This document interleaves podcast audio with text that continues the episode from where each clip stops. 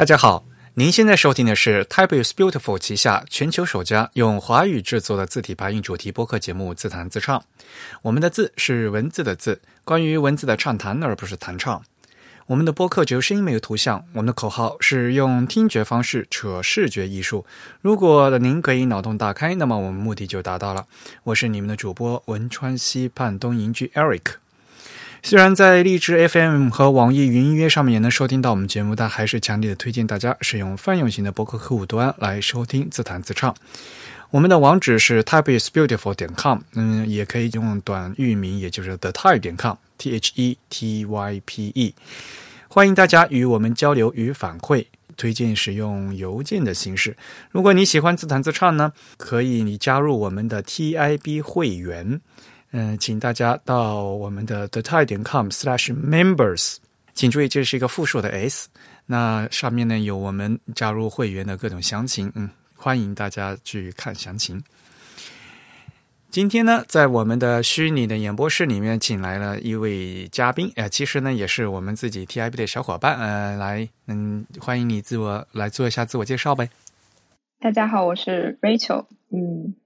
现在在武藏野美术大学读情报设计，没了。情报设计，对，其实是设计情报吧，嗯，就 Design Informatics，这是一个什么都学的学科，应该叫信息吧？对，信息设计。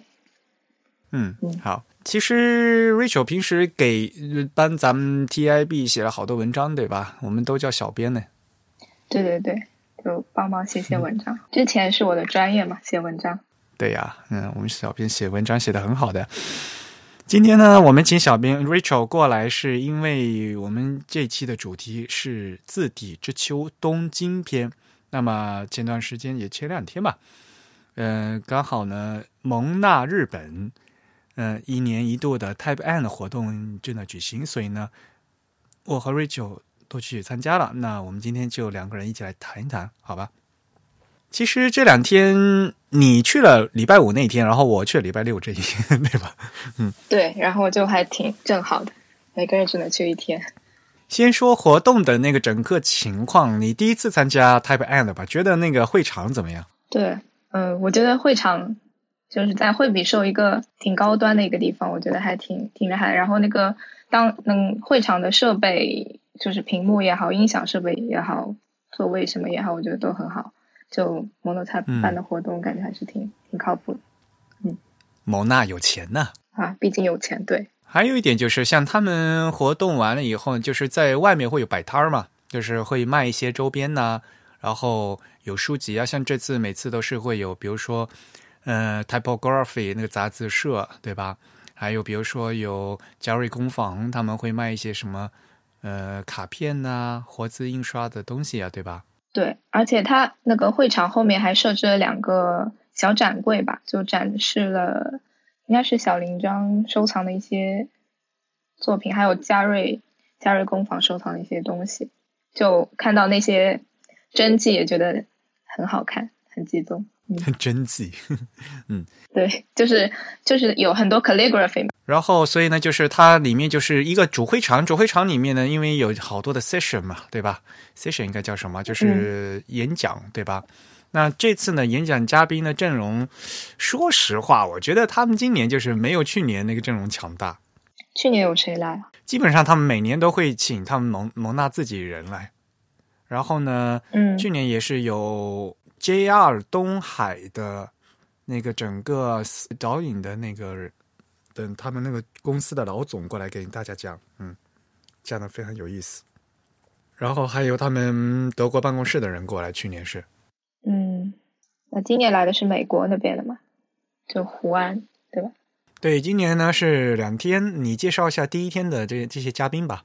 好，嗯，第一天就两个 session 嘛。第一个 session 是日本的平面设计师高桥贵子，他是比较。关注通用设计领域，嗯，第一个 session 的主题是字体设计中的通用设计嘛，然后请了日本的高桥贵子和德国的这怎么念呢？An Besseman，Besseman，嗯，德国的一个是字体设计师和研究者吧，呃两个女性设计师来，他们两个人讲了三个 lecture。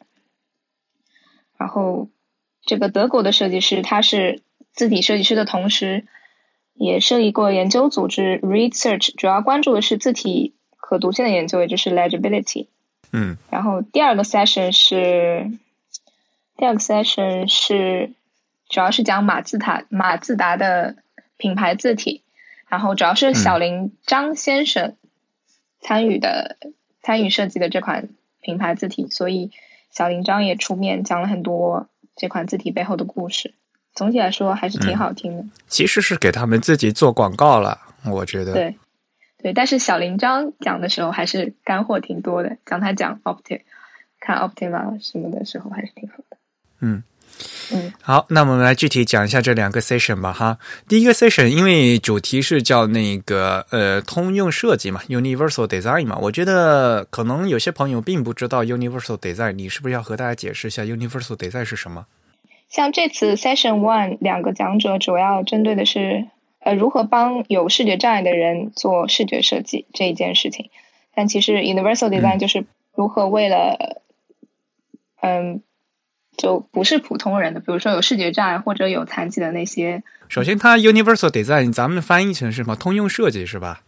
对。那 universal 通用嘛，就是说给就是所有人都容易用的的这样的一个设计。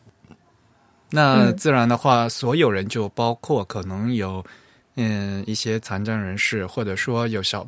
小朋友，或者说有老人，或者就是最综合的哈，像现在日本的，就是老弱病残孕，对，像日本现在他们就比如说公共设施，他们车站的那些，像比如说洗手间，都是有那个是用的通用设计嘛，它有一个明大的退类，对。吧？就是大家都能用的啊，对对对，呃，就是这不。不是专给老弱病残，就是普通人也可以用。还有呢，比如说像，嗯，带着小婴幼儿换尿布比较方便嘛，对吧？对，它其实就是 JIS 是有是有这个设计标准的，无论是色彩、啊字体啊，各个方面都是有标准。然后，嗯，去年我上色彩学的课的时候，不是有那个色彩鉴定考试嘛？我看去年它也新增了 UD 设计这个。领域的考试考不仅是考一些色彩的辨识和使用，还是还有 UD 的一些应用。嗯嗯，就我觉得，就这是近年设计的一个趋势吧。对啊，你你你考你考色彩了呀？我没有考，嗯，我觉得好烦啊，我就不想考了。但是我一开始对那个 UD 还蛮感兴趣，然后我看了一下，但去年刚出嘛，嗯。那个色彩就是普通的那个日本最常见的那个色彩检定，我那时候我是考，我就给随便考了一个二级。嗯嗯，但是里面还是非常有用，要背的东西还是挺多的，有用是有用，要稍微背嗯记的，嗯，但是很有用，我觉得。嗯，总之就是日本的标准在通用设计这方面标准还是挺完整的。然后这次他们的这个 session 是专注在设计，呃，通用设计里面关于一些字体设计的一些东西嘛，所以他们其实好像很多是注重那些弱势者还是怎么样，我我具体没有听。嗯，对，就是 low vision 嘛，英文是 low vision，就是嗯有视力障碍的人，狭窄视野。对，其实不只是狭窄视野，嗯，第二个 an。那个德国设计师他举了很多例子，比如说他有中心视觉涣散，就是他中心他看到的他自己的 vision 里面中间是模糊的，还有比如说他看到的左半部分是模糊，右半部分是清楚的。其实这 low vision 方面有很多不同的类型，你需要一个个去研究，然后针对不同的类型去帮他们做一个通用设计。其实这方面的定性和定量研究都还比较缺，他做的就是这样一件事情。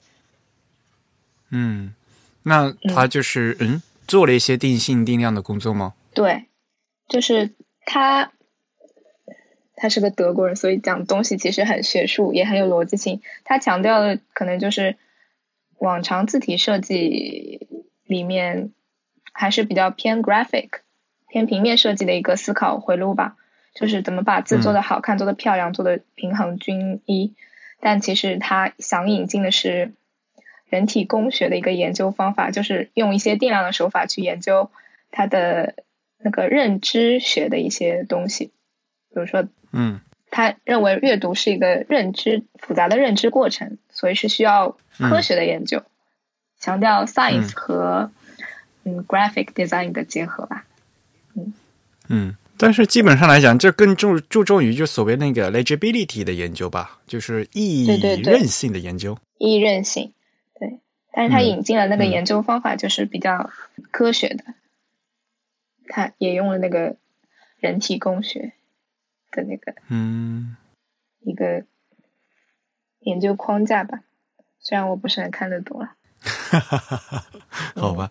就他画了个洋葱，对对啊，那洋葱是什么意思啊？我看不懂呀，就是一层一层的，然后什么，就是他认为可能认为阅读是，嗯、它有一个关于 legibility 的一个定义，我看嗯，legibility 就易韧性的一个定义是吧？对他，他觉得要研究易韧性，首先要给他就是做一个研究的方法，首先是你要研究的对象的一个定义，然后确认研究方法，最后是把这个研究过程里得到一些结论转化成一个结果嘛。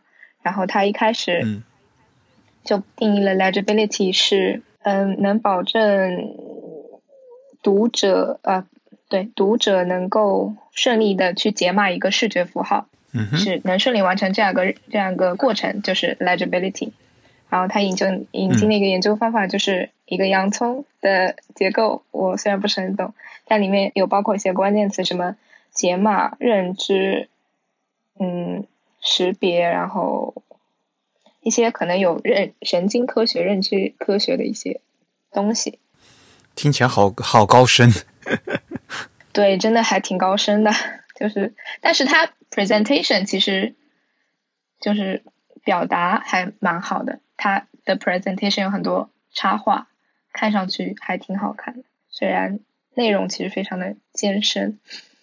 另外，他研究了阅读节奏，他比较反对的是往常字体设计中平面设计的一个思路是怎么做好 legibility。我主要看的是这个 word shape，就是单词的这个外外面有个形状，你要保证这个 word shape，呃，怎么样把这个做的容易辨识？这其实是一个平面设计师的思路，但是他觉得这样就没有在文字本身传达通过符号传达意义的这个功能上做好，然后他就引进了一些阅读节奏啊、阅读的过程的一些研究，嗯，总体来说还是很 hardcore 的。这是他什么那个博士论文吗？还是怎么样？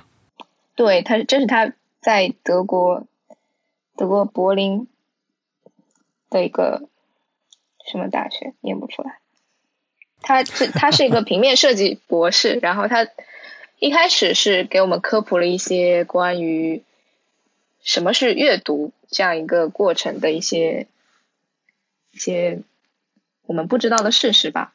然后第二个就是介绍，主要介绍了他那个 read read search 这样一个阅读研究的这样一个组织。关于阅读，其实还讲到一些蛮有意思的，比如说他做的一些定量呃定性研究，就是嗯、首先我们是怎么样阅读的？他认为阅读是一个复杂的认知过程，然后他就首先做了眼动研究，就是 eye movement research。比如说我们阅读的时候，嗯、其实你是有个视觉焦点的存在，视觉焦点的外围是一圈模糊的，但是中间这个焦点是清晰的，然后慢慢的从左往右的阅读下去。首先是有个视觉焦点存在，另外阅读其实不是一个顺序的线性的过程，而是一个前后反复的一个眼球运动。我想他可能做一些眼球侦测的一些一些实验吧，然后他就画了一个线，就是说我们阅读其实不是从左，然后第一个单词、第二个单词、第三个单词这样下去的，而是从第一个单词一下跳到第三个单词，然后又 maybe 跳到第二个单词，然后又跳到第六个单词，是一个循环往复的一个过程。对，然后他就画了一个图，然后另外我们阅读的时候，其实也不是一个单词一个单词阅读的，而是一群单词一群单词阅读的。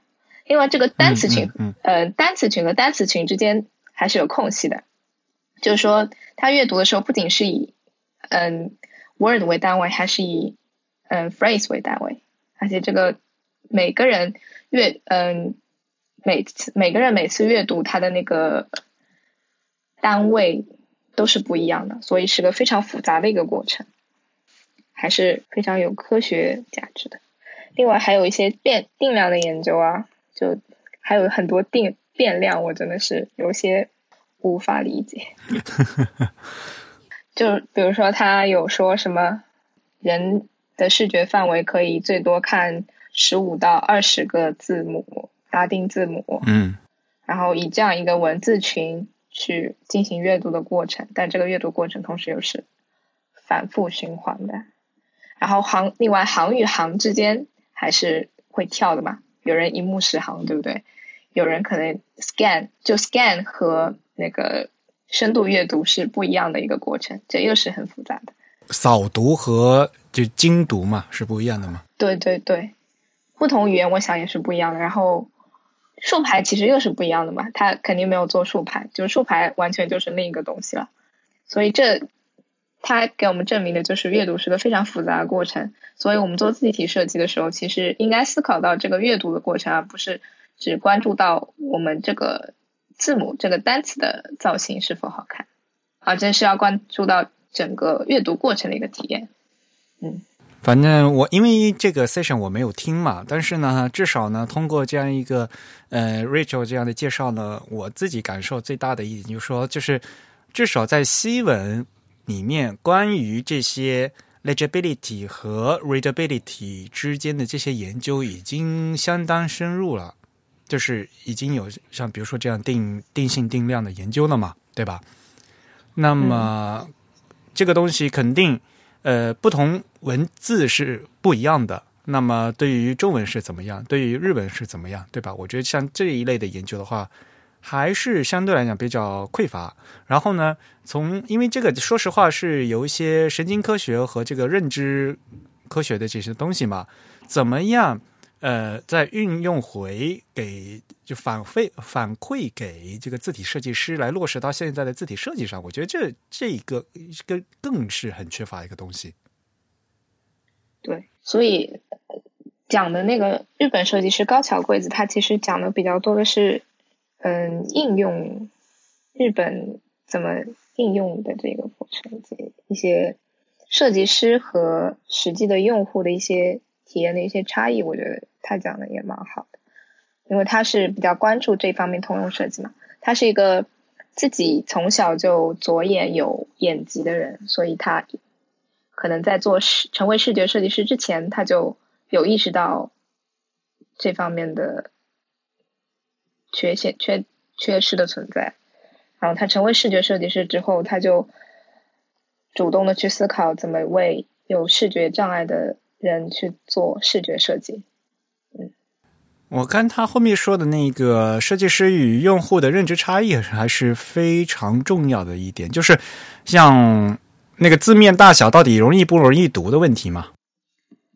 对，这个我觉得讲的还挺好的。可能很多字体设计师做字的时候就会觉得字面大的一定是好好识别的。日文里还有假名和汉字的比例吗？就是字做的越大越容易认嘛，好像大家是觉得那样的，其实并不是这样啊。对对，中文其实就汉字也是这样，就是中宫啊什么，就不是放的越大越容易辨认的，放的放的越大反而每个文字和文字之间其实是更相近的，我觉得。然后相近的话，其实就难以区分嘛。对，就尤其是对视觉有视觉障碍的。人来说，他们可能更需要的是我想区别这些字，所以嗯，相对于美观均一而言，可能更需要的是功能性上的东西。对，这个其实我实际上在以前的节目也讲过嘛，就是呃，如果中呃理论上讲哈，就传统中嗯中国的汉字美学是中宫收紧的嘛，那么现在呢，就很多现代的那黑体都是中宫放大的，中宫放的越大呢，你把整个字形就。整个字越看越方正，本来每个字它有自己，比如说偏长、偏嗯偏方或者偏菱形，就每个字有本来自己的形状嘛。可是你把中宫强制放大了以后，就每个字就越来越趋向正方形，就每个字各自的特征就消失了，看起来很均一，但是反而来讲，就各自的特征就越来越就不容易凸显出来了。一个很简单的，像比如说举个例子，呃，看着看着看着这两个字，在简体字，在中国大陆的简体字，其实看着这两个字的话，其实差距就是那个者上面的那个点撇儿，对吧？但是呢，如当你把公中宫放大的时候，就那个上面那个点撇儿会做的特别特别小，然后这两个字的差异差异程度就会变小。嗯，在很短时间里面就很不容易看出这二者的差别。就其实设计师跟用户之间的是有一个差，有个 gap 的。嗯，需要做更多的这样也好那样也好的研究去弥补这个差异吧。嗯，所以这两两个设计师强调的都是把研究引入字体设计。小银章最后有讲他为什么要请这两个设计师来，他。都是在几年之前碰到了这两个设计师，然后他觉得，嗯，把他们两个同时请到这里，是因为他觉得他们有把研究和设计结合的很好。他说，嗯，那个德国的案那个设计师，他做那款，他他的研究成果最后做成一款字体叫 Matilda。他的那款字体已经做了。对，这个很重要，你要跟大家说。嗯，因为他不仅是做做了研究，而而他把他的这些研究的落实到了一个成果，他自己做了一款字体。嗯，对对对，对他最后就讲到他做的那个字体 Matilda，就是他研究成果的一个一个落实吧。他最后这些东西，他的 PhD paper 可能只是一些文字，但他怎么把这些。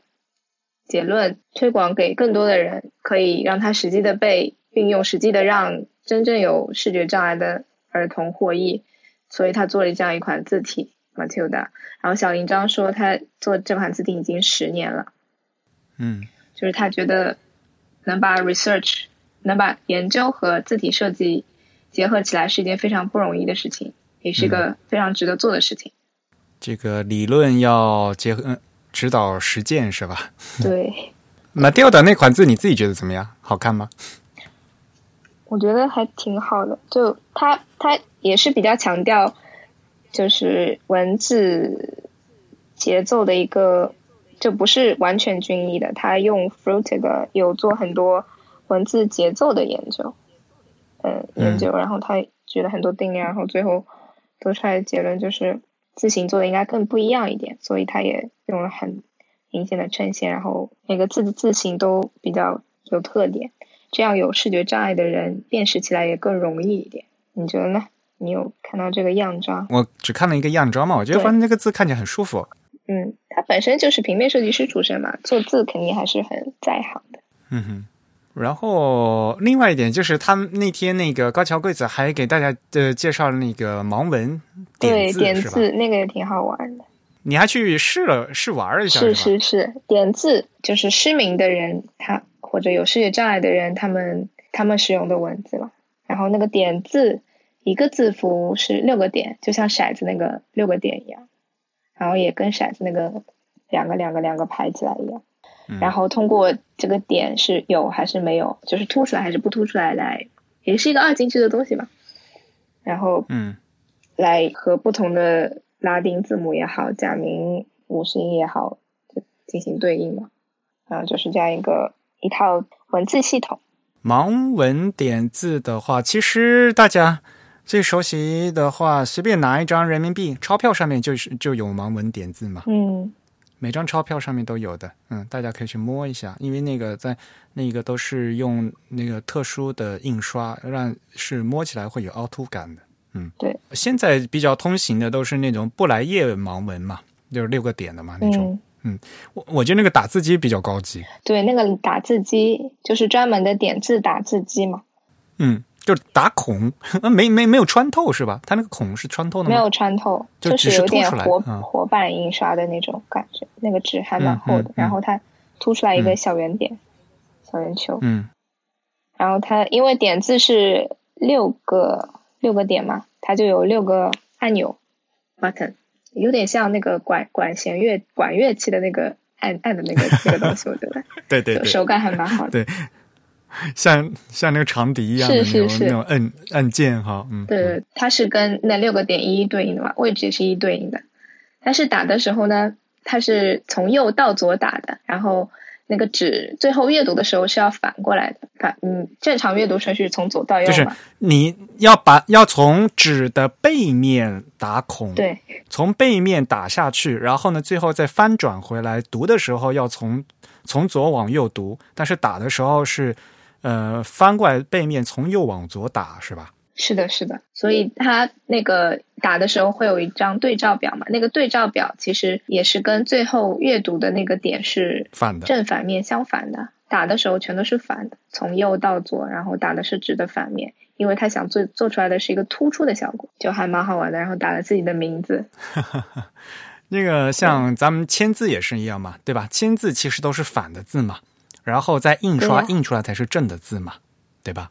然后这个盲文盲文点字呢，也是打的时候要从纸的背面反过来，从右往左打，然后呢翻过来才才能从左往右摸啊，它是要靠手指去摸的。嗯，日本的点字它这个都是按照那个假名五十音图，它每个每个音有规定的这个盲文啊。然后呢，像西文的话，就是用那个二十六个字母嘛，每个字母都有盲文嘛。那中文的盲文其实是汉语拼音，就是以汉语拼音为基础，然后呢有稍微做一个特殊，因为不咱们不还有声调嘛，嗯，就是还有做一下改进。那么也就是说，其实盲文就是因为没有汉字嘛，所以无论是日文的盲文还是中国的盲文，就都没有汉字，都只记录发音。哦，那嗯、呃中文的是不是会比较长啊？因为用拼音记记录的话，那有音调吗？嗯，它那个声调它是有有另外的方案的，就是所以它的那个、啊嗯就不呃就是以拼音为基础再重新做做的编码，嗯，但是摸出来的就是读音。反正我出来的时候，因为日本电梯它旁边都是会有盲文那个这个点字嘛，我还摸了一下，我就还蛮好玩摸不出来啊，像咱们那种就没学过的。是摸不摸出来吗？就之前都不知道是六个点为单位的，然后现在啊，原来是六个点为单位，原来是这样弄的。嗯，有点像摩尔斯电码。那天有，就是它旁边又有放着一本那个真正的盲文书，你看了吗？哦，没有。所以真正的盲文书的话，呃，它会比你印刷的纸张的书要大得多。也会厚吧？首先，因为它用的纸是特别厚，嗯，对，它用的纸很厚。然后呢，因为你想每一个音节都要用六个点嘛，所以呢，一般来讲，你你想当一一段话分成音节的话，就就要占很大的面积嘛。而且嗯你盲盲文是用来摸的，所以它的那个行间距毕竟就是至少要有一个指头宽嘛，对吧？你想，如果这个凑嗯凑得太近的话，不是两行就凑在一起了吗？因此呢，它的一哦张纸的话，就是能容纳 能能打的字并不是很多，所以很用纸张的印刷的很小的书，用盲文盲文的书的话，就感觉像一本大字大字典那么厚一样。对的去年不是有个就根据点字设计的字体，啊，对那个我那个只是呃给一个噱头、嗯一个噱头而已。对，因为对于盲人盲人来讲的话，还是要摸的嘛，对吧？那只是给明眼人看的，对，嗯那只是没有没有什么用噱头。但是，呃，不过在比如说到日本的图书馆去，呃，一般日本公众图书馆，像什么市区里面的图书馆，你一般都有盲文专柜。哦，所以您有兴趣的话，可以去看一下，就就是盲文真正盲文书是什么样子的。对哦，嗯，下次可以去图书馆摸一下。这是第一个 session。第二，嗯，第二个 session 是那个马自达字体，嗯，那其实就是马自达就是非常著名的汽车厂商，他们自己做了一套叫 Corporation Font 嘛，对吧？嗯就是公司的这个整体的一个字体。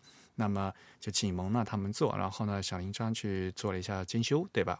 嗯他监修啊，我以为他做的。他们这不是有自己设计师做嘛，哦然后叫小林章不是改了一下，不是？哦，这样好。嗯，而且他们自己设计师也是，因为他们自己也是做设计的嘛，而且他们呃他们是设计原来是设计汽车的嘛，所以呢，本来都是做工业设计的那帮人嘛，对吧？然后呢，就转到平面设计。见在谈话的时候，他们也不是说了嘛，就是呃，做平面设计和做那个工业设计，这个对吧？还是很有很多不一样的。思考回路还是有点不太一样的。然后小林章也跟他们斗争了很多。但是我觉得很重要一点，就是在他们这个 session 里面讲了他们是怎么样，就是呃。就是做决策的一个过程，这个很关键。对，其实这个 design process 就是设计过程，还蛮值得分享的。因为最后做出来的话，其实无所谓了嘛，它反正就是这个样子，对不对？对，嗯，就是参考 Optima 嘛，其实呃，印象上的感觉也是差不多的。对，合适不合适，好不好？这这这个都是他们自己，反正他们自就是他们自己选的啊。对他们一致觉得马自达的品牌印象就是 Optima。非常惊人的一致啊！首先，你是不是要跟他介和大家介绍一下 Optima？Optima 其实啊是那嗯，Optima 是是那个查普夫设计的。它是以一个碑文为灵感做的一个介于衬线和非衬线的一个字体。没有，首先呢是大家都知道是很著名的字体设计师赫曼查普夫嘛。这个 Optima 做完以后，当因为当年是那个签字版嘛，然后 Optima Nova 就是新版，是呃小铃章和就是帮忙这个赫班查普夫，呃赫班查普夫他们一起，嗯不是夫人就是先生啊一起就是重重修啊做了一个新版的电子呃数数码版的对，然后 Optima 这一款字呢最大的特点是一大大概是出来的时候大家都觉得非常优雅。但是呢，大家都不知道是要把它分成无呃无衬线体，还是分成衬线体，因为它看起来好像有衬线，但是呢又没有衬线的样子。呃，说的比较直观，也就是就像就是它有非常呃明显的就是所谓的喇叭头这款字，其实后来用的比较广泛，而且呢就是像像各种的化妆品牌 都都都非常常见这款字。哦，其实早稻田大学的品牌。不是品牌字体，嗯，就是标志字体也是 Optima 的啊？是吗？嗯，对的，我之前看到还挺震惊的。我昨天呃呃，我听那天那个 session 的，我最大的一个惊讶是，小林张先生居然自己跑到罗马去，居居然到那个教堂去去做，自己去踏了一个那个 踏本。对啊，他还他还放的那个图还挺可爱的，他就蹲在那里，然后很严肃的。踏了图，他还说：“我跟工作人员都说过了，我不会破坏这个碑文的，所以我去踏了，特别可爱。”没有，他们要去踏，肯定要经要经过那个对吧？就是教堂的同意嘛。这是因为赫尔曼查呃查普夫先生就和小林章说，赫曼先生在做这款字的时候，是看到了罗马的教堂里面的地上的一块石碑的以那个那个碑文那个字啊。以那个字为灵感，那当然肯定是肯定不是一模一样的了。但是呢，看到那个石碑的灵感，然后做成这块字的。所以呢，小林章就后来就自己跑到 真的跑到意大利的罗马的那个教堂里面，真的是看了那个石碑，然后呢自己还去用铅笔就很认真的把那嗯那块石碑上面字全部踏回来了。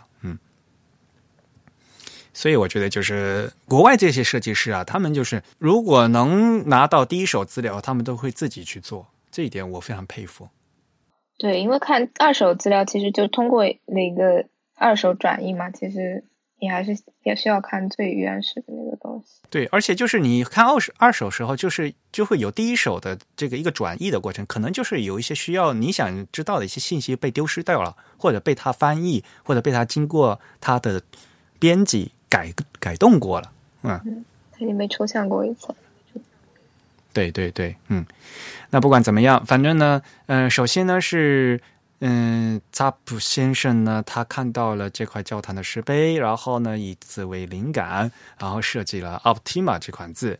那 Optima 这款字其实也是非常早了啊，最早人是。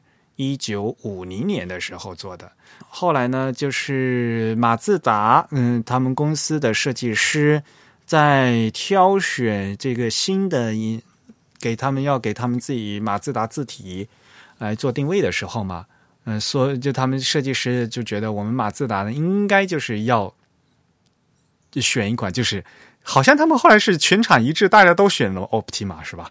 对他们就还去深山老林做了一次 workshop，然后 workshop 大家都贴标签，贴那个便条贴嘛，大家一致贴到了那个衬线和非衬线中间的那个 Optima 上，嗯，然后就然后大家就说那你就用 Optima，结果后来是因为好像是那什么哈。阿阿斯顿马丁用的也是 Optima，阿斯顿马丁就是一个好像是运动品牌的一个也是车的一个牌子，然后就撞撞字了嘛，不能撞字对不对？然后他们就想就要自己设计一个，然后就找了就复刻过嗯就重修过 Optima 的小林章做嘛，嗯，对，所以马自达就觉得我们自己要做自己一套字嘛，那而嗯虽然是想用 Optima，但是呢这套字已经被人用掉了。那么我们就自己自己再做一个，那就以 Optima 为基础，然后加上他们自己的一些诠释，对吧？对他们品牌印象就是两个关键词：精致和温暖，是马自达的品牌形象。虽然我对车不是很懂，嗯，所以我也不知道马自达就是这样的一个印象。小林章一开始不是要约着吐槽吗？你精致的东西怎么可能温暖呢？对，所以他一开始还做了这两个两极化的一个试做，然后给他们看，他们就觉得嗯都不太行，怎么还是想把它结合呢？甲方的需求总是这么的强人所难。昨天嗯听那个特别有意思，就是说你在做提案的时候也有这种方法哈。小林章他自己也觉得，就是他一开始的这第一稿肯定是会被刷下来的。对，嗯，他所以呢，所以他就故意一嗯一不做二不休，那干脆我就做两个特别，呃，就是两极分化的，然后再看甲方什么需求，然后一步一步的去趋近嘛，对吧？这是一这是一个过程啊，在在这个过程也是很有意思的。对，所以这整整场讲座就讲这个设计流程，还是挺值得学习的。甲方也好，乙方也好，对呀，甲方呢，嗯，他们自己也是设计师，然后他们其实对自己对字体也是蛮熟的，对不对？然后呢，都已经画好了，然后让那个小林章来改，这个也是非常非常好玩。对，但是他们取得很多灵感都是以汽车为灵感的嘛，汽车的流线型造型啊，速度、紧张、动感，然后把想嗯。想想方设法把把这些元素融入到字体设计，所以给小林章也提了很多需求，就看着他改字改三四个小时，这样，嗯，还是挺好。我个人印象很嗯觉得很有意思的是那个呃马自达，因为他们这次要换形象嘛，就是他们原来那个形象很好玩。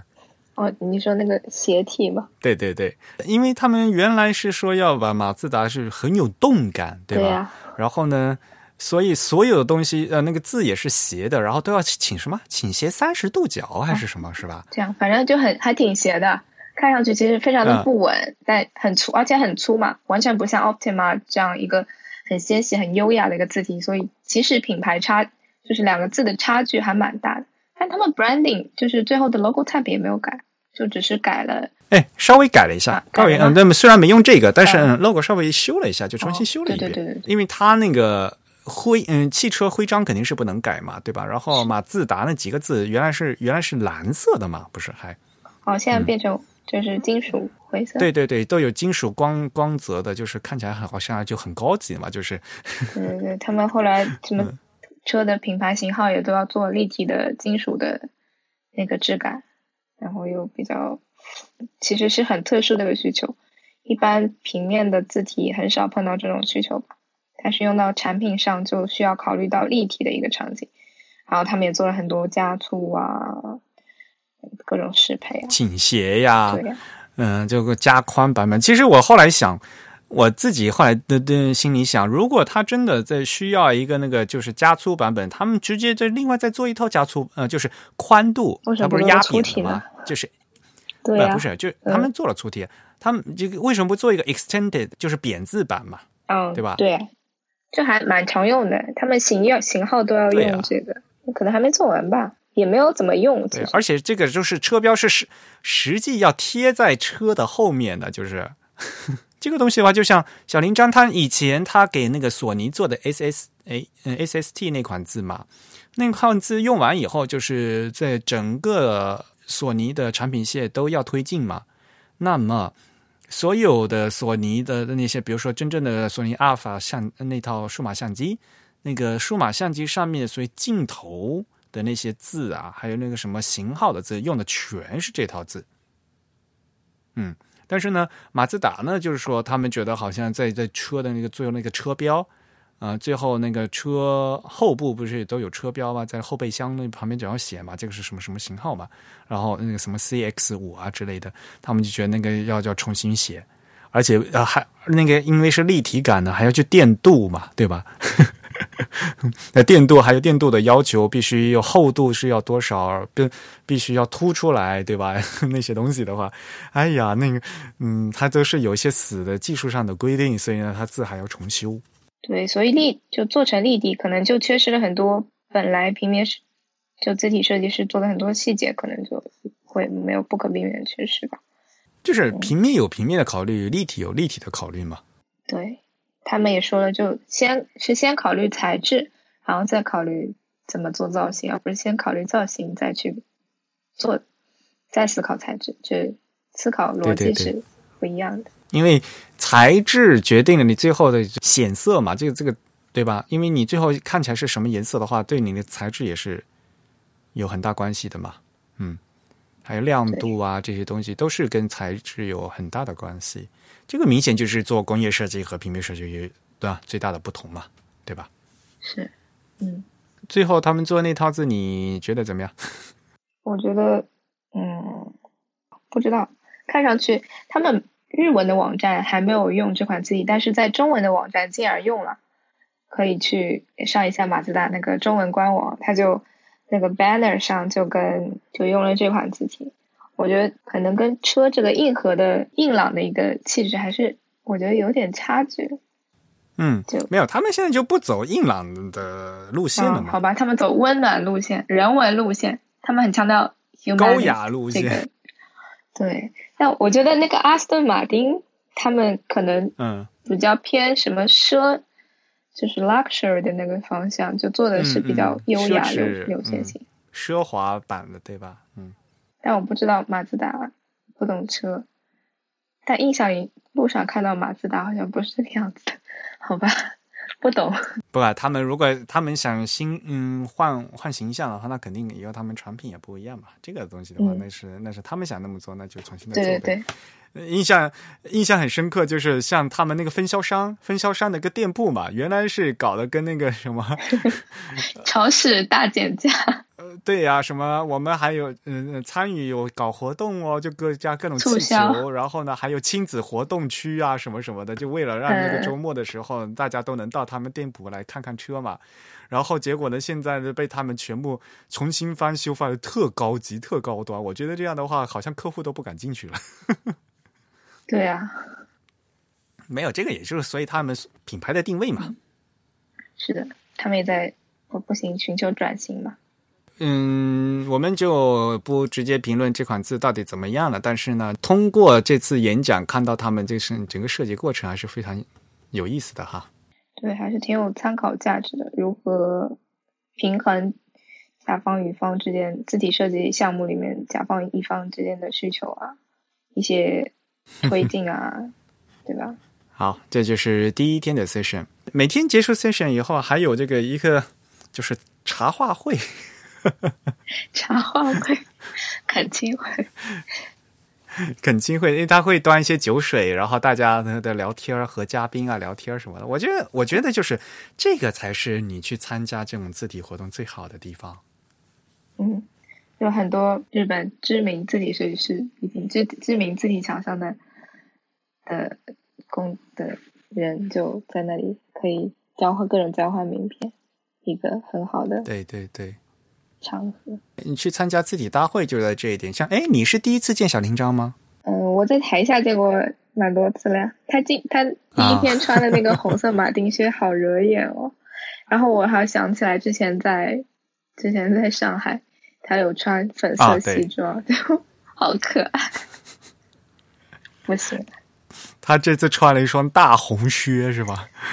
对啊，就很拉轰。对啊，嗯，不过反正就是结束之后吧，对吧？嗯，包括嘉宾之在内的啊，还有去嗯参与活动啊，那些听众啊，里面也有各大字体厂商，还有著名的设计师，跟就有有机会跟他们聊天儿，对吧？然后呢，还有很多就是包括像你在内的很多这种学设计的学生朋友们，对吧？还有各种业界人士。呃，都能一起参与，能跟和他们就面对面的进行交流，我觉得这是一个非常好的一个机会啊。所以，其实东在东京的话，也经常会搞这种活动，以后像比如说字体的研讨会呀、讲座呀什么的啊，就是都你都能抓到这些设计师本人。所以有时候呢，你可以抓紧这个机会，如果。像很多他们学生的话，就是直接把自己作品拿过去，然后见缝嗯见缝插针的，就是问啊，就比如说让老师帮忙评点评点啊之类的，就是这都是非常好的机会。嗯，对，感觉在日本能碰到知名设计师的几率还蛮长的，只要你一起参加活动的话。对对，像我昨天在 Good Design，我就见到了好多知名平面设计师啊。对，就在各个场合都。那肯定的。你你不会觉得？这些有名的设计师离你很远啊，或者怎么样？其实也没有什么架子，你们你跟他他们搭话，他们都会很亲切的跟你说啊之类的。只要你有东西给他们看，他就会跟你说。大家都很友善。对哈，你之所以没有参加第二天 session，是因为你去那个 Good Design 那边帮忙了，是吧？对，我去我去做展览 staff，然后就。错过第二天还蛮可惜的，第二天感觉也很很精彩，一个是胡安，还有一个是阿 K 的。嗯嗯，你讲讲呗。这样的，第二天呢是嗯也是两个 session，第一个 session 呢，嗯，主讲人是胡安贝达努维吧，嗯，胡安贝达努维吧，他是秘鲁人，但是呢，他现在在纽约的蒙纳字体公司上班。那他是设计师嘛？那他在讲演讲的话，他主题是关于就是海外的一些克制字体的一些案例。那他在演讲里面呢讲了很多，就是蒙纳整个参与的，比如说，呃，大家都知道 Noto 对吧？谷歌的 Noto 这这个项目，嗯，所谓的没有豆腐嘛，要制作各种各各种语言的字。那大家可能非常熟悉的是 Noto 三，嗯，三的这个 CJK 啊，中日韩版本是阿杜比做的，而就是整个 Noto 除了 CJK 是阿杜比做以外，其他那些什么印度啊、各种语言啊，还这都是几乎都是那个蒙纳公司公司做的，包括比如说藏文。啊，藏文是蒙纳公司的大曲都市做的，大曲，嗯，蒙文也是大曲都市做的，就是都是呃，谷歌委托蒙纳公司做的。啊，像这样就是一个案例。然后胡安也另外这个一个介绍，他最近做的参与的一个项目呢是那个 Domino's Pizza，你知道多米诺比萨比？我知道呀，比必胜客好吃，多米诺比必胜客好吃是吗？我觉得保底的还挺好吃，我也觉得比必胜客好吃。他们呢就是要做一整个的那个也是翻新嘛，然后他们那个就披萨盒子上面字啊，以前啊都是因为是手绘的嘛那个字，所以呢那些字母啊都是呃用手绘的，然后那要在设计的时候都是都要手工来排，就是就是那个他们是一个字一个字的图，就不是字体。那要做的时候就要自己手工去排缩放啊之类的，那个就很很吃力嘛。因此呢，他就还是要请他们就请蒙纳公司呢，就把它作为嗯做成字体。但是呢，你去仔细看一下多多米诺他们那套字就知道，因为他们是更偏向于装饰性的，所以呢，他们这一套字里面呢有，比如说有 inline，就是你就内内部线条。就比如说 O 里面有一圈嘛，啊，就实际有一圈的，有写那个圈的。好，比如说有空心字，然后有阴影，嗯，然后它所以它是有各种 layer 的，就是各种层的，嗯，所以一套字里面呢，它需要有这么多层，而且这个层呢是应该能够可以选，然后让让后后让后期的平面设计师。来选来用哪一层，或者或者用各种不同层来进行搭配组合，那还是挺复杂的一个东嗯。，所以刚好因为多米诺披萨在美国曾经有一段时间就是做的特别不好嘛，然后呃就味道也很不好吃，呃那顾客说哇，嗯但像味同嚼蜡？他他的英文说吃起来，嗯，披萨他们家披萨米吃起来就跟那个那纸皮箱一样，味道跟纸皮箱一样。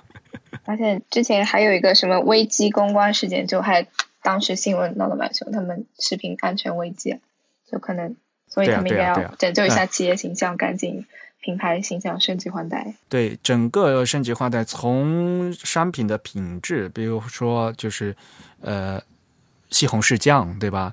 然后这个烤的饼，然后呢味道给它提上去，是嗯，然后呢再啊这个形象给它弄上去，所以呢这个是挽救一个整个企业的一道这非常重要的一步，嗯。那么在这里面，所以就是字体的这个能力量呢也是非常大的啊。然后，呃，因为讲的是多米诺披萨嘛，所以最后那一天结束了以后的后面那个这酒会，还真的有披萨，然后就是 就摆了，就摆了多米诺的披萨了，大家就吃。好吧，呃那我没吃到，可真是可惜呢。然后还摆了很多盒子，在因为大家主要是要看那个包装盒嘛，嗯，哦，他那个盒子就是用的他们这次做的那个例嗯案例嘛，嗯。嗯那有就完全推广开嘛，就都都开始用了这款字。对对对，那现在所以美国的呃多米诺的披萨用的都是都是用的新的这款字了，但是呢，呃日本的话，因为还有汉字问题嘛，所以这就还还不一样，这是另外一回事了。然后日本的多米诺，他们还用那些插画那个风格，就跟美国的完全不一样，那感大家觉得还是有点嗯不是很搭其的感觉。实快餐都嗯是嗯这对中中日美都是比较有大的品牌形象的区别的。嗯，对的，嗯，呃，不过话说回来，胡安胡安这个人，你这次是第一次见吧？当然，对第一次见，其实可能对咱们的中国的听众朋友们比较熟的，其实是那个项目啊，那个腾讯，腾讯的那套字，大家都知道嘛？是就是那个斜体嘛，对吧？嗯，那套斜体是腾讯委托蒙纳公司做的，然后那套字其实里面的那个英文部分就是胡安做的。嗯，大家如果去看那个腾讯公司和蒙纳公司，就关于这套字体的，它有一个那个录影嘛，大家在录影里面可以就可以看到胡安，嗯，胡安其实还是比较年，还是比较年轻的哈，嗯，他是哪个是什么？Type Cooper Extended Program？啊，对，他在那个纽约读书嘛，然后有个 Type Cooper Extended Program，嗯，去学做字嘛，然后在那边毕业的，所以就是还是经过专业的就是字体的设计的训练过的嘛。嗯对，他官网还是有很多他的作品，就无论是 typeface 还是 lettering，他有很多自己的手写字体，就很美，还还蛮美式的，就颜色用的很夸张，然后 calligraphy 的成分也很强，挺适合多米诺的。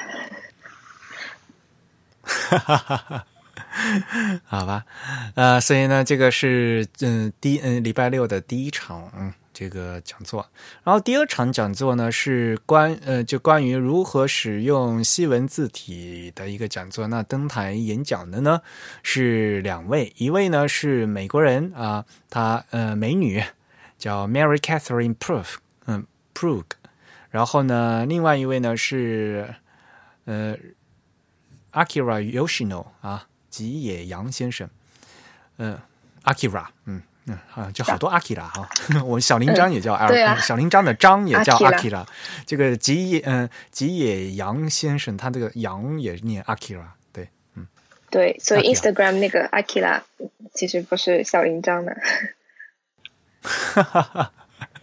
啊，因为 Akira 在日本，在日本里面是一个很普通的一个中呃，就男男男孩子的名字嘛，对吧？对，这可能是小明啊。对他们的这个演讲呢，主要呢就是讲给大家介绍一下，就是如何使用西文字体。那其实呢，这个是更偏向于就是普通的平面设计师的这些普通用户啊，因为在来参加活动呢，有很多就是平面设计师，还有很多网络设计师嘛。那么大家其实平平常最大的一个问题是，面对这么多的字体，应该怎么选什么字好？然后呢，最近比如说西文字体有什么潮流之类的嘛，对吧？那么，呃，来的这两位他们都是非常资深的，因为比如说呃，美女 Mary Catherine，Mary 呢，她是其实是 My Fonts。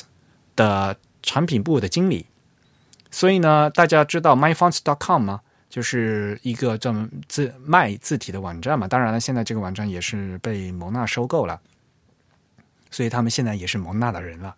那 myfonts 里面其实有呃，大家到网站上面去看，其里面有两千五百多家字体厂商的成千上万的字都可以在里面买，因为那是一个市场嘛，就一个字体商店。所以呢，他作为这个经理的话，他要挑选啊来上市，所以呢，他也看过了各种各样的字体。那么在 session 里面呢，在今天那演讲里面，他和大家介绍了普通的，比如说作为一款西文字体，应该好的西文字体应该具有的一些基本的东西，然后给大家介绍一些基础概念。然后呢，他还通过二零一七年的销售数据，给大家介绍一下最近的一些。最常用的一些趋势，比如说，二零一七年里面最呃卖的最好的还是无衬线体，Sans，就各种无衬线体啊，还有二零一七年最好的销售的最嗯最好的最嗯十款字啊这些字体，还有他个人比较喜欢的字体啊，他给大家介绍这些。那么另外一款呃另外一位嘉宾呢是阿 k i 那就是吉野洋先生，吉野洋先生嗯是非常有名的了。他其实，在那个 myfonts 点 com 以前啊，是那个 what 嗯 WTF 的 forum，就是一个论坛里面啊，他作为 moderator，他其实是一个人肉字体辨识机，就就真的是只要给他一个字，他马上能认出来，就是他就能说的名字，就非常厉害。嗯。然后他还运营了另外一个自己的设，嗯，自己的网站叫 Type Type Cache 啊，Cache 就是呃，不是那个现金的那个 Cache，是那个缓存啊，C A C H E Type Cache，大家可以去看一下，我们也会把链接放到今天的这个呃我们的 Show Notes 就录嗯节目简介里面去。其实我们在以往的节目里面也给大家介绍了这个 Typecache 网站，它因为它是收嗯嗯收集了各种就细文字体的信息。我个人特别推荐上面就是他们做的一些特辑，比如说，如果大家觉得现在已经不想用 Helvetica 了，那么有很多 Helvetica 的代用品啊，它有时候 Helvetica 的代用品有什么，Time New Roman 代用品有什么，有些好的嗯字体是什么啊？这个，所以呢，吉野洋先生呢，就是阿基拉，他对这个西文字体的各这个呃知识是非常丰富的，所以呢，他也给大家介绍一下他喜欢的字体啊。然后后面呢，有一些对谈，呃，聊了一些就是最最近的西文字体的设计的，就是从销售方面啊，从市场方面来看的一些一些潮流啊。他喜欢什么字体？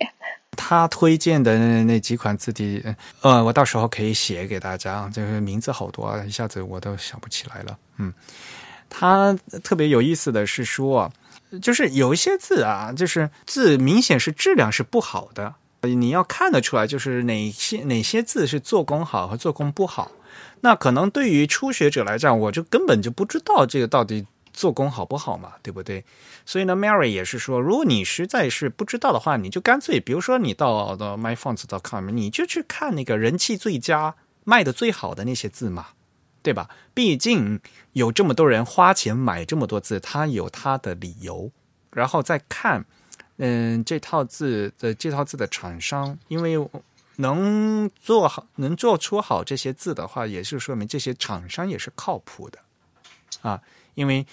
嗯，在卖你刚才也说了嘛，在卖方子上面呢，有两千五百多个厂商，那各种有些是大厂商，有些都是私人的设计师嘛，他们自己把自己作品放到上面也可以去卖嘛。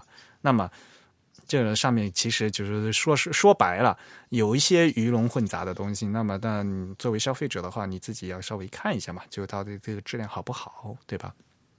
嗯，那么，所以其实说实话呢，就大家还是要多看。那么到上面呢，呃，如果你你觉得是潮流，看想看一些潮流和一些比较靠谱的东西的话，你就直接去看上面，比如说啊，这这个礼拜呃卖的最好的是什么东西啊？其实呢，多多少少呢，还是可以看出一些嗯东西出来的。也可以直接订阅他们的 newsletter 吧。就可以直接订 MyFonts 的。对，没错，这也是一个非常好的方式。啊推送的还蛮勤的，而且最关键的就是他们有时候还会发那个打折的消息，发的就是还是频频率有点高的，每两天就收到一个什么什么要打折了。你有订吗？我有订他们的 news newsletter，就嗯，像我搜了一下，十月二号、十月三十一号、三十二号、二十六号就发的还蛮勤的。但不只是打折，还有一些什么 weekly fonts 啊，然后什么 free fonts 啊，有一些 curation，有一些特辑还是值得一看的。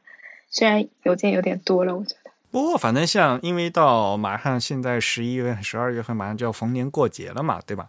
这些节日的时候，肯定都大家都会搞促销啊。那在美国的话呢，是黑色星期五嘛？那国内不是双十一嘛？然后后面呢，就在这圣诞节的话，这些新年假期的话，一般来讲呢，商家都会做打折。那其实，在打折的时候呢，买一些合适的字体的话，以前也挺好的。然后有另外一个问题，就是关于大家非常在意的，就是字体的版权问题嘛。那么。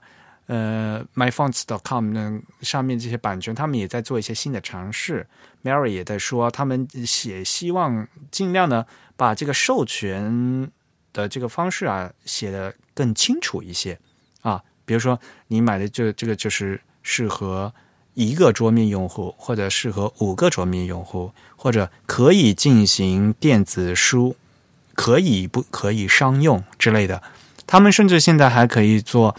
就是自定义的这样的授权，像做电子书，但是呢，我不需要那个 Web Font 啊，我不需要需要做网络字体的，那么我就可以根据我的需要啊，重新给我做一个新，就我专定制的一个授权。那么根据这个授权，然后给我定制一个特别的价格，因为你要的需求不一样的话，肯定价格是不一样的嘛。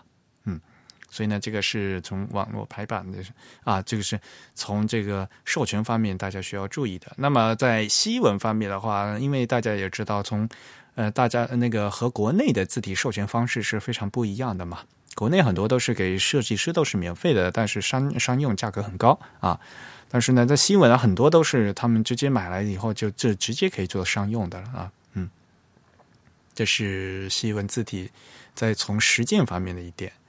然后他们昨天上次还提到一个非常有意思的一个话题，就是我其实我们 TIB 几个内部的编辑也看过，就是那个 Hefler，Hefler 公司他们出了一出了一本那个贴条，The Type Typographic Ticket Book Ticket Book 就是就是贴票嘛，比如说你超速了或者违章停车了，警察给你贴的那个条。啊，他以这个为模式做了一个 typography ticket book 字体，就让大他做字体警察。然后那个其实这是一个搞笑的一个那个玩具啦，就是然后他印出来仔细看，比如说那没有正确的 kerny 要罚两百五十美金啊，比如说比如说嗯，强制把字体拉伸要罚两千美金。之类之类之类的，特别搞笑啊！呃，这是一个话题嘛，聊嘛。然后，嗯，他们就这就问那个，嗯，Akira 就问这个 Mary，你对此有什么看法？然后 Mary 就说，嗯，说实话呢，他们是想制造一个话题。然后呢，我们在你看我们在这么大活动上聊到这个，这这就说明他达到目的了嘛。我们的确在谈论这个事情。但是他说，嗯，其实这个呃，当排版呃字体。排字体排印警察这个事情呢，其实不是非常好。他说，就是比较消极嘛，对吧？应该理论上应该鼓励大家多用字，鼓励大家多去学排版，而不是去以这个罚款的方方式去吓唬人，知道吧？嗯，他说的也很有道理的，因为有一些人就会觉得，好像的确是尤其像我们 GIB 也在在说一下，排版应该怎么样怎么样，然后会有各种各样的规则嘛。然后呢，这会导致有些朋友觉得哇，字体排印好好好难啊，就是这也怕那也怕，就总会怕犯错误嘛。嗯。就反而会被束缚的手脚不敢做了，所以呢，就觉得这个倒是有些得不偿失。嗯，因此呢，他觉得就是说，作为字体厂商的话，他不嗯不应该搞这样的负面的，从负面的去罚，嗯，就惩罚的。虽然他知道这个是一个搞笑的一个玩具了，但是呢，就觉得理论上讲，应该还应该从正面的去推进、鼓励啊，教他怎么到大概怎么正确的使用东西，而不是 这样要以罚款为目的。这是 Mary 做的评论，我觉得他这个这个这个评论特别好，因为这个规则是规则，呃，我觉得就是一些基本的规则还是需要的啊。但是呢，呃，因为做设计的话，总是有一个守规则和打破规则这样的一个这样的一个过程嘛，对吧？那么首先呢，你多学一些规则，然后呢，这关键你要理解为什么会有这个规则，然后你就会知道啊，有些规则是。嗯，我在这个设计理念里面，我觉得我可以打破这样规则，怎么怎么样啊？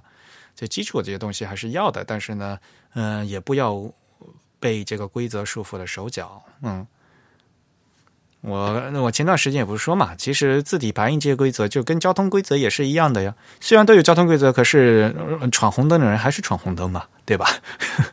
这个大家就自自负责任了，对吧？嗯。然后另外一点特别搞笑的是，当天那个小林张先生也在嘛。然后呢，结野杨先生就问嘛，就顺便问小林张先生对这个这个这个字体警察那个罚单是怎么看的？小林张说，首先他不嗯不了解为什么嗯这个上面这些罚罚款的项目，这个罚款的金额是怎么定的？就就因为是随便定的嘛啊。为什么科尼就要罚两百五十块钱，而呃随便拉缩嗯伸缩的话要要罚两千块钱？这个是嗯很不可理解的一个事情。然后呢，还一些，比如说，如果你真要说呃要对一些不好的排版进行评判的话，这里面有一些项目也是有漏有遗漏的。比如说，对于小林江先生来讲的话，他最反感的一点是大家在用那个。字偶句就 kerning 的时候选 optical 就是视觉那个选项。他说，如果在字偶间距选择字视觉选项，就应该就地枪毙。当然他是开玩笑了。的确，这个视觉那个选你你知道那个选项吧？就在阿杜比那个字符面板里面。嗯嗯，我知道。对。这中文版还更奇怪，因为中文版的那个 InDesign 和 Illustrator 是同样一个东西，它翻译还不一样啊。但是都有视觉啊，那应该选什么选项呢？应该选原始字句啊，原始设置。InDesign 好像是翻译成原始设置吧？啊啊，或者呢，就是呃 Illustrator 它好翻翻译成公制字，应该选那个选项。好吧，我没有用过就是中文的 InDesign。我们当然说，当然说这个是新闻啊，当然是说在排新闻的时候应该用这个。然后我也其实，在以前说过嘛，就是呃，在 Adobe 软件它翻译成公制字，这个是一个非常典型的翻译错误，因为英文是叫 matrix，嗯，matrix 是度量信息的意思。那选 matrix 的意思就是说，这个字库文件里面呢，字体设计师他平时他原来在做的时候，已经把这个。字句的信息写到这个这个字库里面去了，所以呢，用户做来调用的时候呢，只要只要选这个 matrix，就调用了字体设计师他帮你预先设好的，你就直接用就可以了，是这个意思。所以那个 matrix 呢，就是度量信息的意思，也就是说，直接调用呃字体设计师预先帮你做好的这个信息。而不要用视觉，为什么不要用视觉呢？其实大家自己到那个阿杜比官方网站，他们有帮助文件，帮这些软件都有这个操作手册的，都有说明书的。其实大家仔细去看就知道，这个 op 嗯 optical 呢，它并不是让你用在同一款字体的，而是用在比如说你混用两种字体的时候。混用两种字体的话，比如字体大小也不一样的话，这样的话可能字迹会不大好。那么你选这个 视视觉的话呢，就是软件它会自动按照软件的算法去算一个合适的字句给你。所以呢，这是机器自动算出来的。大家也知道，所以因为是机器算出来，所以可能有的时候好看，有的时候是不好看的啊。现在呢，人工智能还没到到那个程度，所以一般来讲，这个人嗯这样算出来东西，往往都破坏了原来自己设计师的东西。因此呢，呃，在如果不是在特殊场合混用就各种不同的字的情况下，都不要用这个视觉这个项目。啊，我们再说一遍，千万不要，如果不是在特殊场合，不要用这个视觉项目，因为这个是用机器死算出来的，往往呢算出来的这个效果都不好。嗯，然后当场特别有意思，因为那个 Mary 他他说是不是因为呃阿杜比软件把这个作为这个默认了，然后呢刚好现场那个阿杜比公司，嗯，日本阿杜比的那个服部先生也在嘛，他说啊不对不对。这个不是默认的，大家呢一定要按自己按自己的选择，因为这个是嗯选项呢，机器呢可能会按算法算出来，但是呢，大家一定要按照自己的判断，因为大家都是设计师，对自己的设计要有判断，不要觉得好像机器做完以后就因万事无忧了。嗯，所以这也这上在这个会场上面的说到这个 optical 这个事情也是非常有意思的。所以这也是另外一点，就说明，就是说，呃，字体设计师他们在背后做很多东西啊，就也是希望大家要能正确的调用嘛。嗯嗯，小林张先生不是说嘛，其实，在新闻字体里面，你画完画完这个字，只是做完了一半的工作，另外一半工作都是在调间距。那这些调的间距的话，其实都都存在了字库的这些。字偶间距信息你们都是存好的，那我们在做用的时候呢，我们就直接用那个自动啊，就是用这个 matrix 给给它用原始设置给它调用出来就可以了。要不然的话，自己设计师辛辛苦苦都用的做的东西，大家都把它破坏掉了，还还放着不用，把这字据搞得稀稀拉拉，特别奇怪。然后到。之后呢，在这个讲座的嗯最后呢，就是给大家介绍一些关于学西文的一些网站，我觉得还是很有意思的啊。嗯，当然了，因为都是学西文，嗯，都是西文的嘛，因此呢，都是主要都是英文的网站。嗯，比如说 typeed.com 啊，就是 type t y p e，然后一个 hyphen 啊，一个连字符加 e d 啊。点 com，那 e d 就其实就是教育哈，那个学习的 education。那 typeed 点 com，像这个像这些网站呢，就是都是非常好的，里面有很多字体学习的一些资源。大家如果是英文比较好的，可以就可以直接过去看。那么 Mary 也给大家介绍了很多这些网站，我们然后我在现场的一个一个感受就是说，哎呀，学西文呢，其实现在资嗯资源还是非常丰富的。反反过来想一下，我们学中文要学字体排印的话，资源就特别少。我觉得我们还有很多事情要做。对呀，像日文就日文网站其实还好，但是书籍真的是很多，根本看不完。而且呢，就至少就是一些基础知识的东西是有的嘛，对吧？嗯，像什么字体排印的基础，像小工商老师出的那一套嘛，对吧？嗯，对，那本那本非常的好。对对对。就是至少你这一本，你一本看完以后，你就大概的基础你就懂了嘛。那之后大家有了基础之后，大家再去各种发挥，那那那是大家设计的本事，对不对？但是你基础一定要打好啊！你这些基础没打好的话，有很容易就是在最后的作品时候就发犯一些根本性错误，这份就很不应该。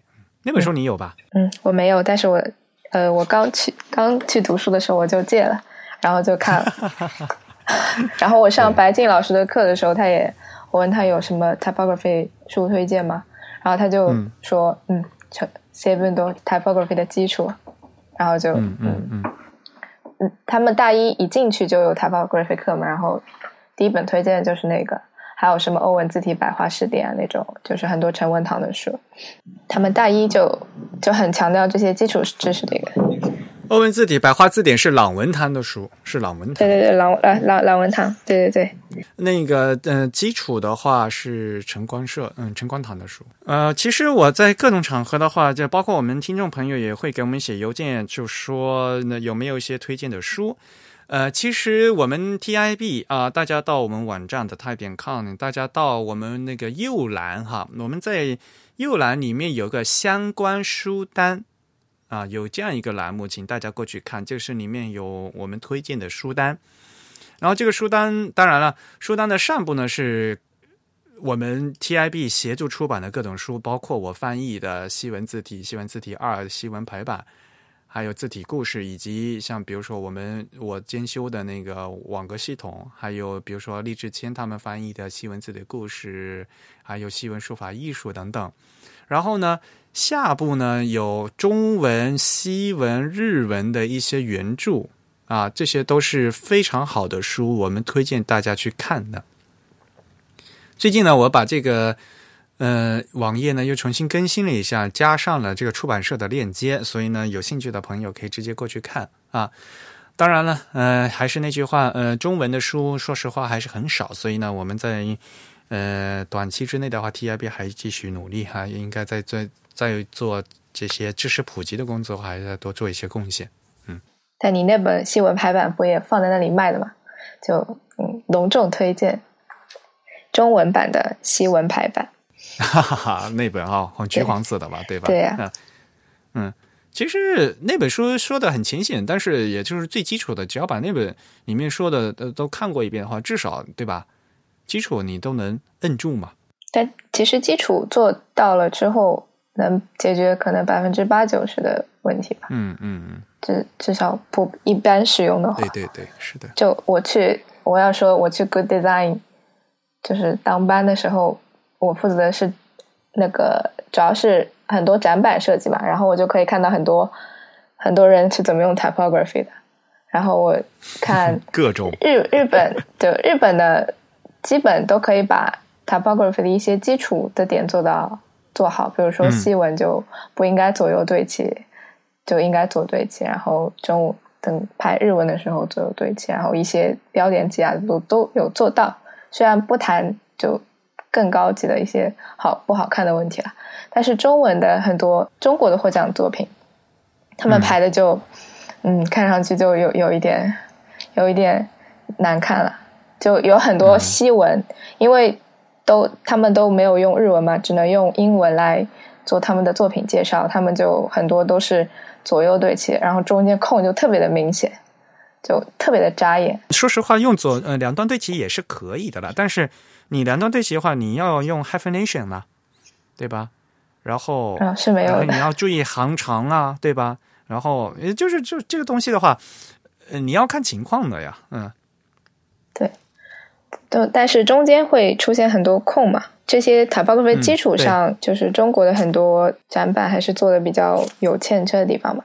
一方面，他们也是可能那个片区都是建筑啊，然后公共空间的一些一些作品，所以设计师也是工业设计、建筑设计领域的，他们对 typography 的理解可能根本不在意或者怎么样，所以在普及方面，国内还可能需要很多。